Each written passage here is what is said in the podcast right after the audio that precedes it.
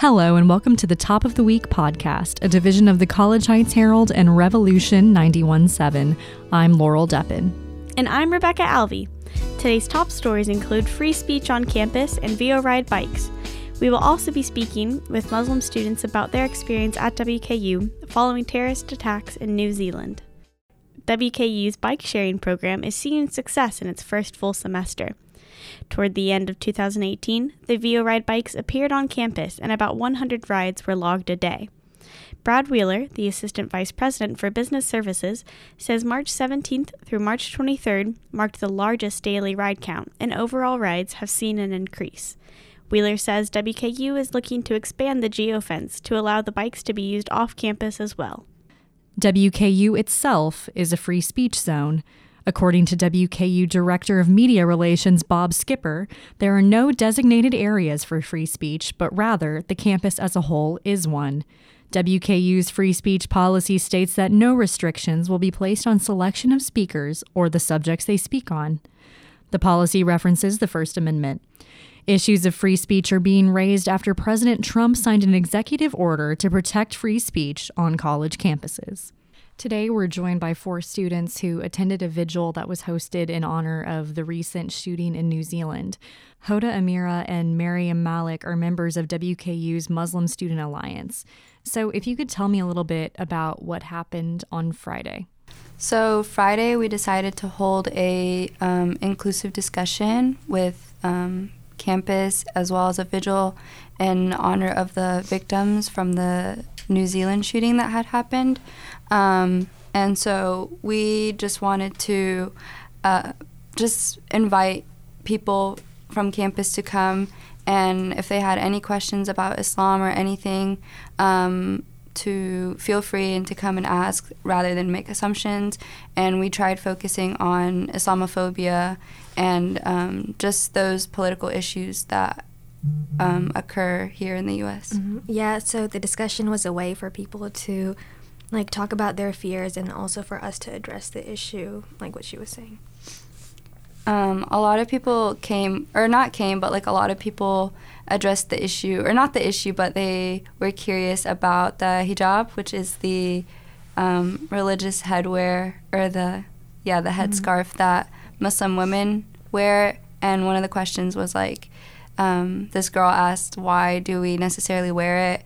And in response, it depends and it varies person to person, but for the most part, it is modesty and it is a symbol of our faith, and that we represent our religion every day we walk out that door if we choose to wear it. Yeah, hijab also, you can, say it's, actual, cloth, but also you can use it in a broader sense where you're oh, my hijab, it's a covering, so if you cover your gaze or if you are aware of your attitude, that's also considered mm-hmm. hijab for some people. Yeah, so it varies. Yeah, it could also mean one's behavior, like what Maryam was mentioning a second ago. Would you consider the vigil on Friday to be a success for the organization? We actually got more than what we expected. For example, for the vigil, we had only brought a little less than 30 candles, and we needed more, about 10 more. So it was a really good turnout, which helped us realize that a lot more people felt for us or cared at least to show up. So it really meant a lot to all those who came out in solidarity. Yeah, so whenever I see people coming that even though this event didn't directly address them, it still shows growth in our society. So I took it as a good thing that more people than I thought were coming. And we also had lots of speakers come in, the State Representative Patty Minter, which was really helpful, and it just shows support. And we had a couple professors come out mm-hmm. as well. The head of the religions department came out, and Dr. Sophia Arjana came out, as well as a couple others, which meant a lot to a few of the students, and we had different sites and inputs from them as well. So what's next for MSA?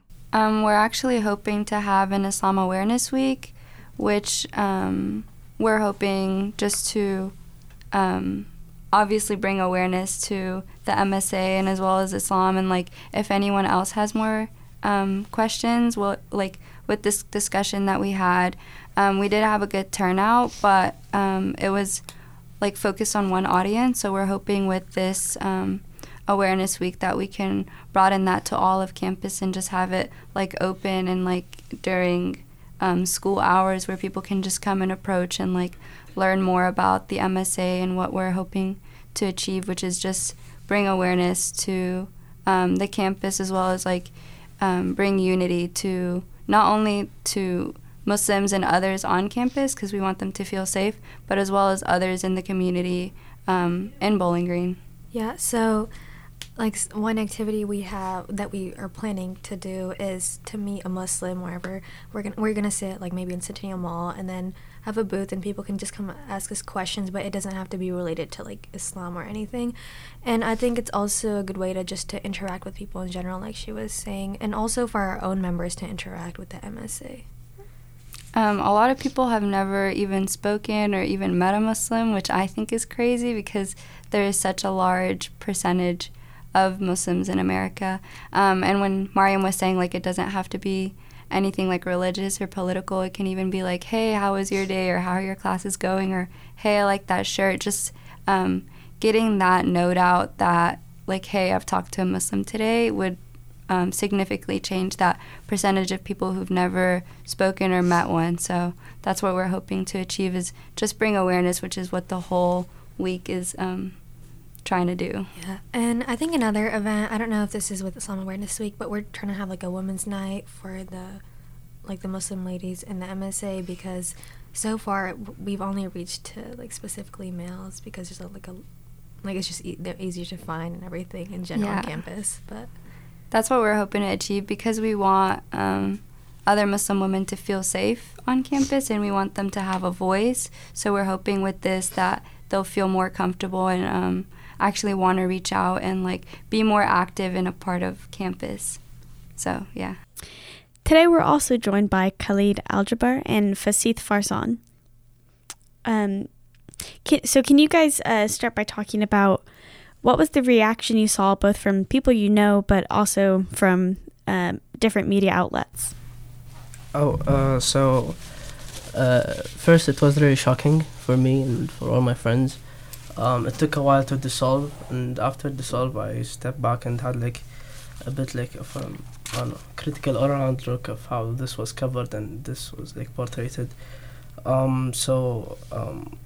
Like surprisingly, even like respected news outlets like Reuters, AP, Guardians, Intercept, and The Economist, they all have been using multiple like yardsticks to measure like events and portraying it in a certain way, and also like it's been showing that they're only like pushing red buttons for their electoral bases, essentially not reporting news.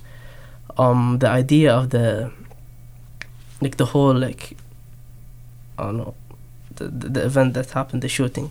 It started with a white person shooting 51 Muslims, and it ended up with a white egg boy cracking a head on the politician, and the victims in the middle didn't have enough coverage or like a true stand of like what was really the issue and how white supremacy was a really growing thing and dangerous thing for multiple societies. Yeah, as far as like media coverage, as what I saw like in the U.S., I just felt like there wasn't enough media coverage as far as in the U.S. Because mainly, it was in another country, and I've seen in previous years there's been situations in like Paris or England and stuff, and in the U.S. they do show more coverage and the media covers it much more. But however, this time, since it was in New Zealand or, much further away from us, I just felt like there wasn't enough coverage as there should have been. And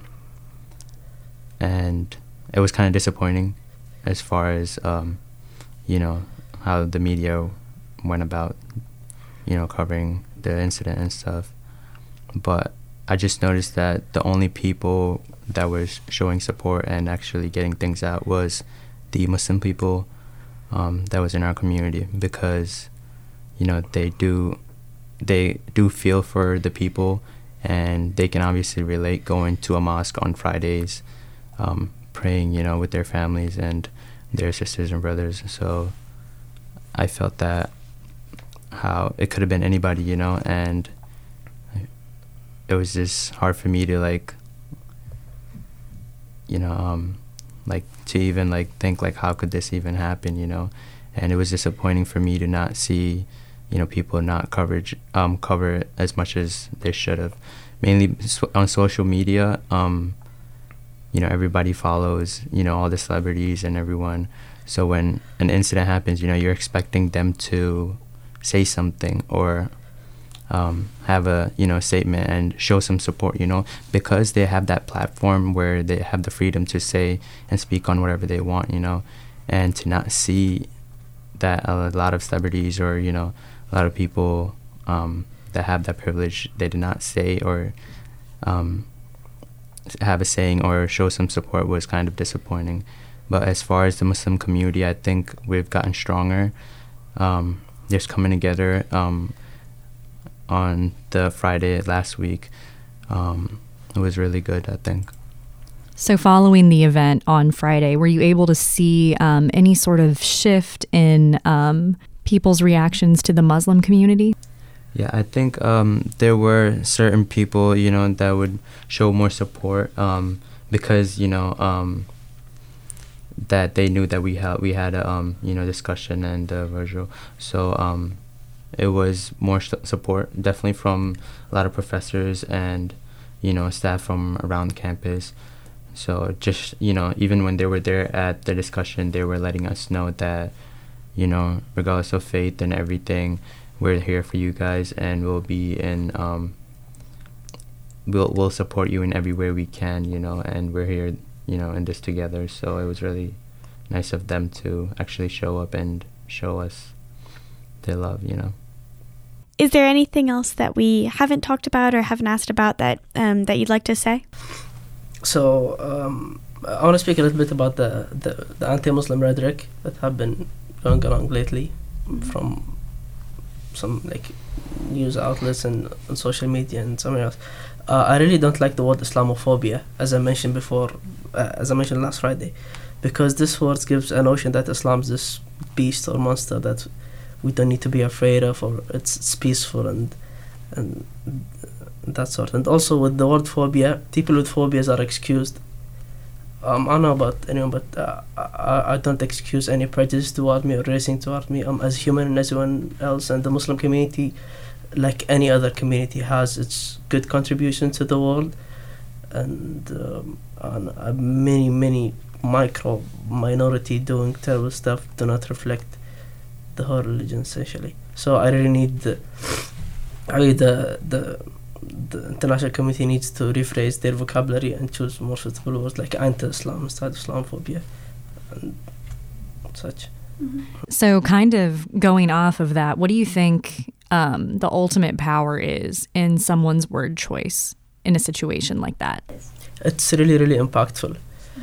Hate speech, as we saw, resulted in people taking assault rifles and shooting civilians and innocent people. Words really matter. Like when they first tell us it does really matter.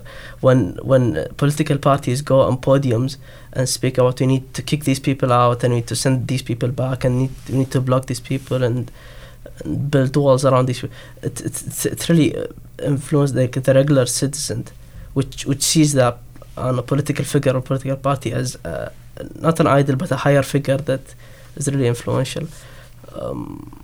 Many words need to be rephrased, and we need to take a step, like, I don't know how to translate it, but, like, yeah, essentially, like, words really matter.